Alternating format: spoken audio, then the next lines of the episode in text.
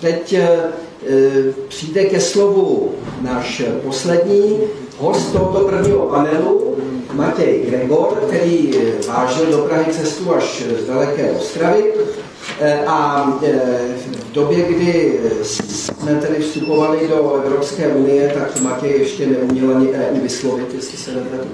Tak, eh, ale o to, o to s větší vervou se dneska bere za naší státní svrchovanost. Matěj. Tak děkuji, já vás všechny tady zdravím, děkuji akci dost, že to zorganizovalo, protože já jsem velký, uh, ač mladý, tak nemám ty online věci úplně rád, ve škole toho bylo víc než dost v minulých letech, takže jsem vždycky rád, když se dá osobně setkat.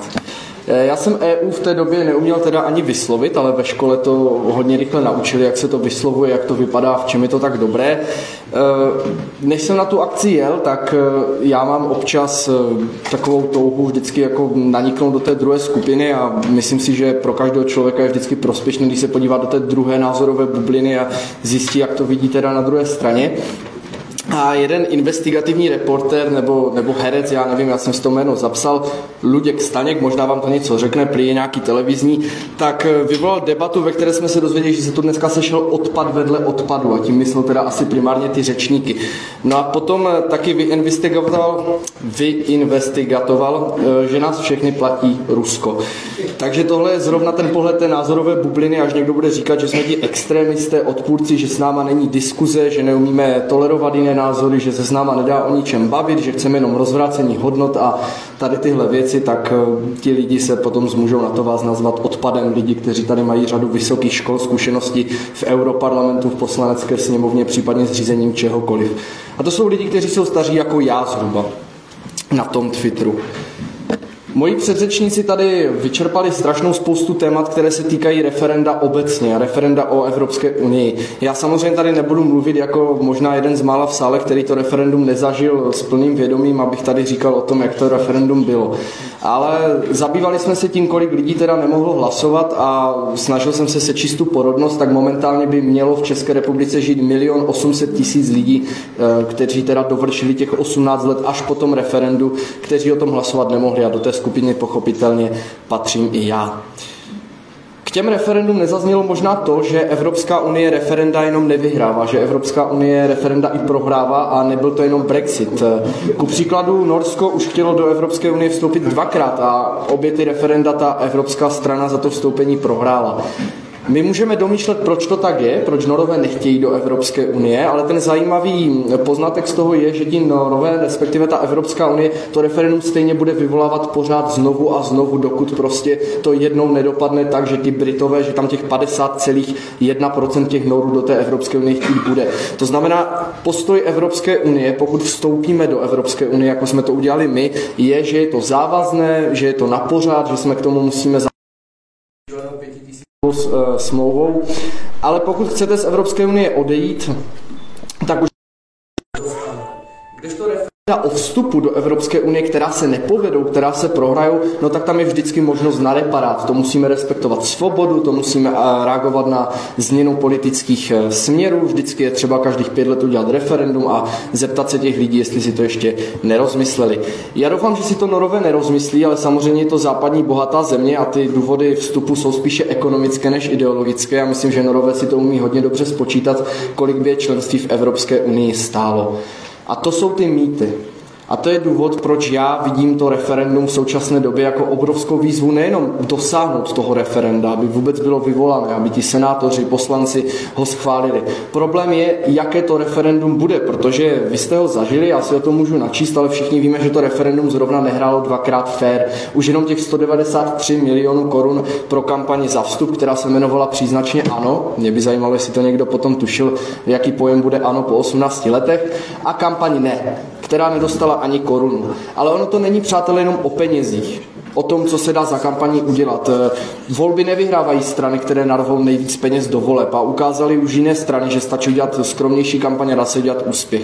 Ale sami se zamyslete, já jsem vycházel jenom z archivu, kolik mediálního prostoru dostávali odpůrci vstupu do Evropské unie. Kolik? Na televizi Nova, na české televizi, na všech stanicích nenajdete seriózní diskuze lidí, proč jo, proč ne. Já jsem našel asi pět, šest nějakých dvouhodinových záznamů, tak jsem je tak průběžně sledoval.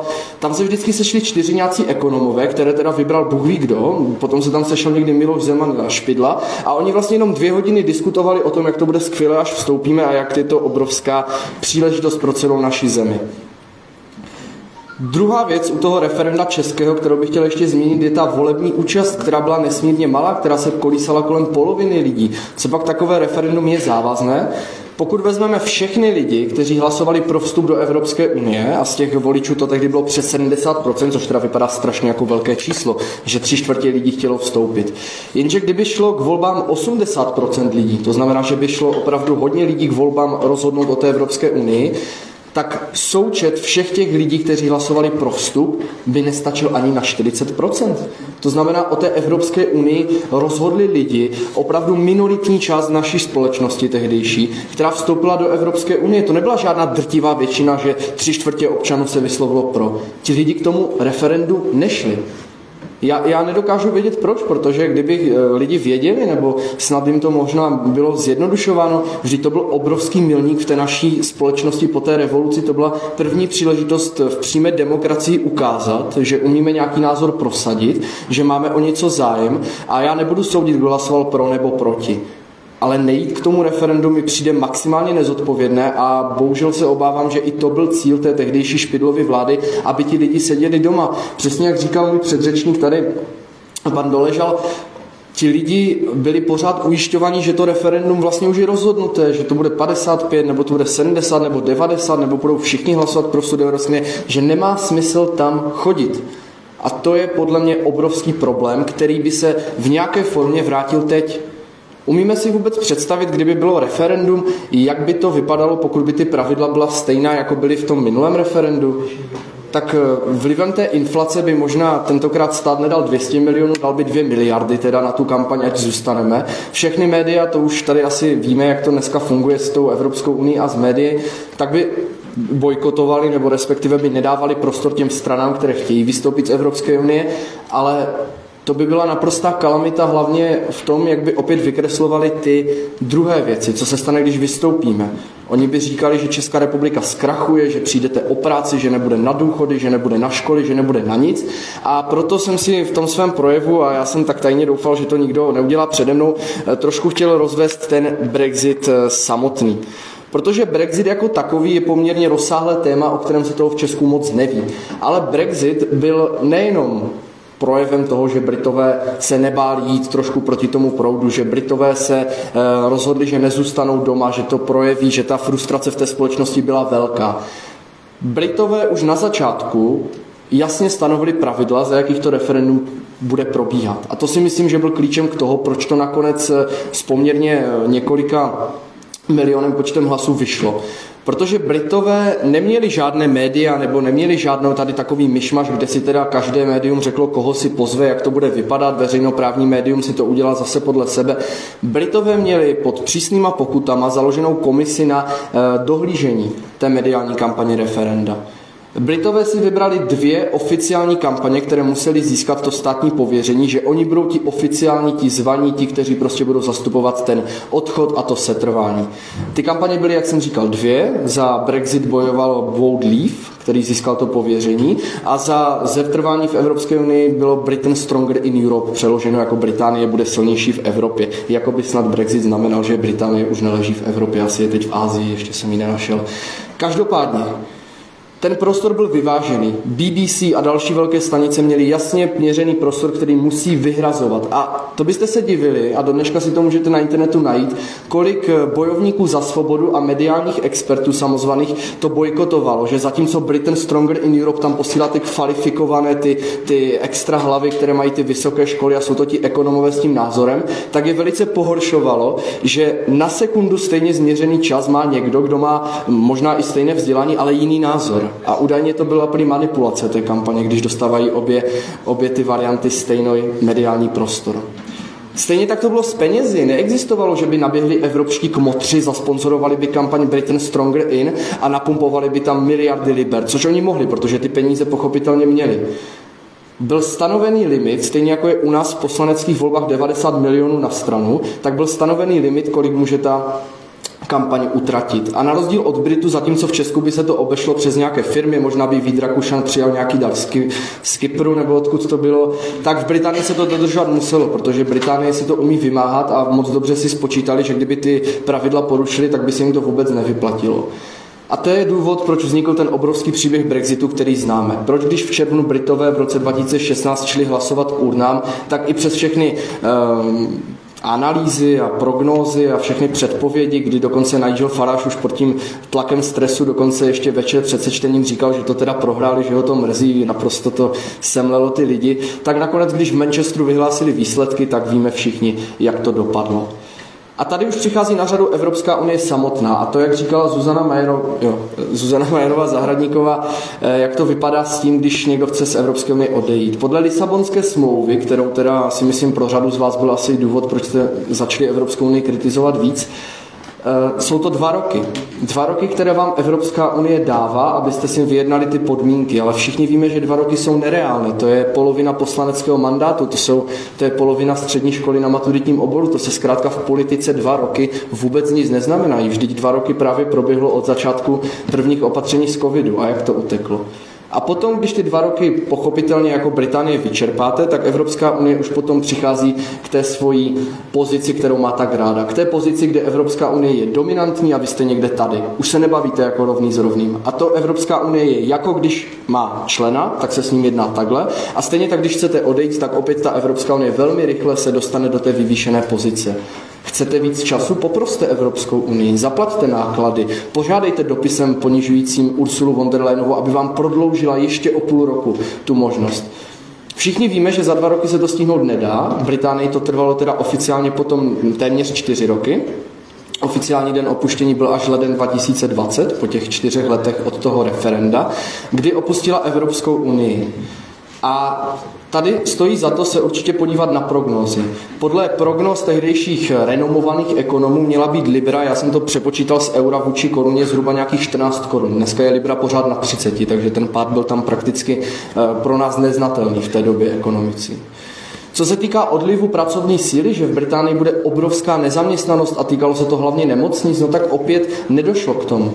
Opět se dokázala Británie na to připravit a byť má ty problémy, tak to není tak, jak to předpovídali. To znamená, když tady slyšíme neustále to strašení, že bez Evropské unie nemůžeme fungovat, jak jsme na ní závislí, to přece není pravda. A všichni to víme, proč lžou pořád a proč se z té lži dělá pravda, tisíckrát opakovaná lež. A proč už každý ztrácí chuť to těm lidem vůbec vysvětlovat. Já nechápu, možná nedokážu se vcítit do lidí, kteří Evropskou unii podporují a v referendu by hlasovali pro, jak vlastně tu Evropskou unii vnímají, ale jsem přesvědčený o tom, že oni absolutně nechápou princip, na kterém Evropská unie vznikla. A to je i moje situace, kdy já vlastně jsem referendum nezažil a musím už o něm ty prameny jenom hledat. Dneska už ty argumenty, s kterými jsme kritizovali Evropskou unii v roce 2003 a v době Lisabonské smlouvy, už zkrátka neplatí. A proto je ta společnost tak eh, strašně netknutá tím tématem. Protože když jim někdo připomíná historii, oni ji prostě neznají, protože se o ní nepíše. Píše se o úspěších Evropské unie 70 let dozadu až do hospodářství, ale nepíše se už o neúspěších Evropské unie. Když se dneska budete bavit se středoškolákama, oni vám neřeknou ani rok, který byl Brexit. Oni zkrátka nemají tu vědomostní laťku nastavenou nastavenou tak, aby mohli vůbec vést reálnou debatu o ekonomice, prospěšnosti, neprospěšnosti Evropské unie.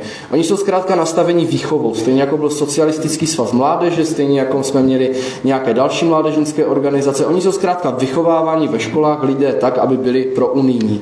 A to není žádný, eh, žádná dezinformace, nebo že by mě za to někdo musel tady označovat, že lžu. To je přece naprostá pravda. Sami se zamyslete. Evropská unie přece není jediná organizace, kde Česká republika funguje. Jsme členy NATO, jsme členy OSN, Světové zdravotnické organizace, Vyšegrádské čtyřky.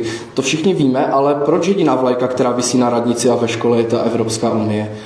To je proto, že Evropská unie je jediná organizace, která se teda tváří jako nějaký sbor mezinárodních, mezinárodních spolupráce, která to vynucuje.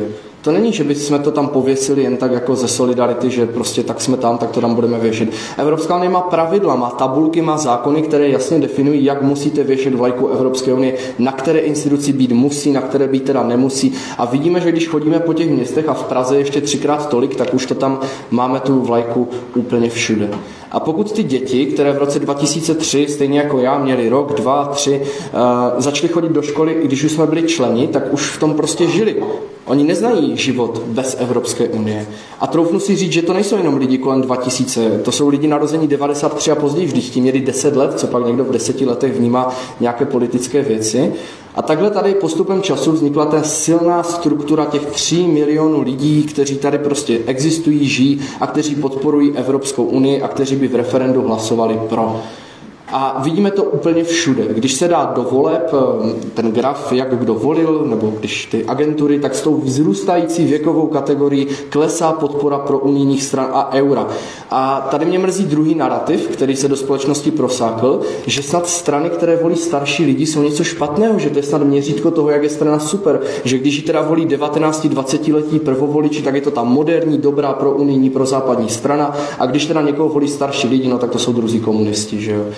A to je přece neskutečné. Já, by, já bych byl upřímný, tak budu rád, když eh, mě bude řídit někdo, kdo má třeba nevím, 50, 60, 70 let a má nějaké zkušenosti, než aby mě řídil někdo, kdo má 20 a jako něco si přečet někde. Jo. Takže vidíme tu výchovu všude, všude